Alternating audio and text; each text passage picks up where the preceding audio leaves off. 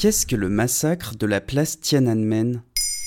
Merci d'avoir posé la question. Il y a tout pile 32 ans, la place Tiananmen, au cœur de Pékin, était l'épicentre de manifestations étudiantes inédites. Et dans la nuit du 3 au 4 juin 1989, l'armée chinoise a investi la place avec plusieurs chars militaires pour tirer sur une foule désarmée. On estime qu'entre 1 à 2 milliers de personnes sont mortes dans ce que la communauté internationale a nommé le massacre de la place Tiananmen, mettant ainsi fin à sept semaines de manifestations qui dénonçaient la corruption et réclamaient la démocratie. Sur la place Tiananmen à Pékin, un homme se dresse sur la route d'une colonne de chars blindés. En face, le char tente en vain de le contourner. Ces images ont fait le tour du monde. Cet homme anonyme devient alors le symbole de la lutte pour la liberté et de la non-violence partout dans le monde. L'émotion est mondiale et la condamnation du gouvernement chinois est générale. Le président François Mitterrand avait déclaré au lendemain du massacre Un pouvoir qui tire sur sa jeunesse n'a pas d'avenir. L'armée avance, il tire, c'est tout.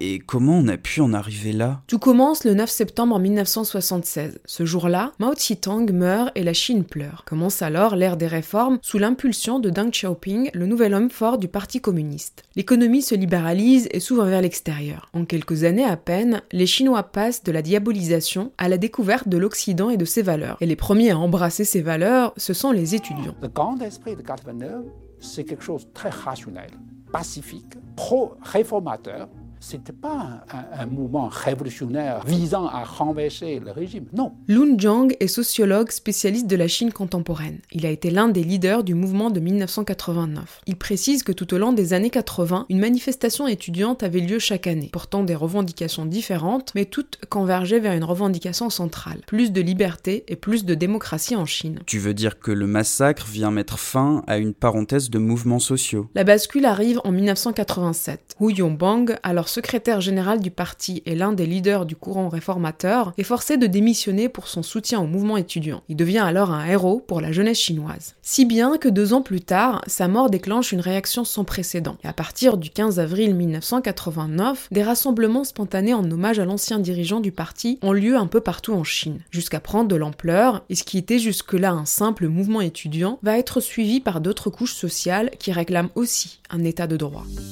Certains jours, plus d'un million de personnes manifestent dans les rues de Pékin. La contestation s'étend à la plupart des grandes villes comme Shanghai pour aboutir à Pékin à une série de grandes manifestations et de grèves de la faim organisées sur la place Tiananmen pour terminer dans le bain de sang de la loi martiale. Pourquoi cette partie-là de l'histoire chinoise est si mal connue? Plus de 30 ans après cet événement, cette période de l'histoire de Chine reste encore tabou à l'intérieur du pays. Très peu de Chinois affirment connaître l'histoire de ce massacre. Un sujet censuré et aucune trace n'en existe dans l'internet chinois. Depuis 30 ans, les autorités étaient hyper sensibles, c'est-à-dire qu'on va tout faire pour garder le pouvoir. Réprimée et muselée, la société chinoise n'a plus jamais retrouvé l'élan qui l'a poussée à se soulever en 1989. Mais s'il n'y a plus de traces matérielles sur place, la trace des mémoires, elle, est toujours douloureuse et vivace. Voilà ce qu'est le massacre de la place Tiananmen.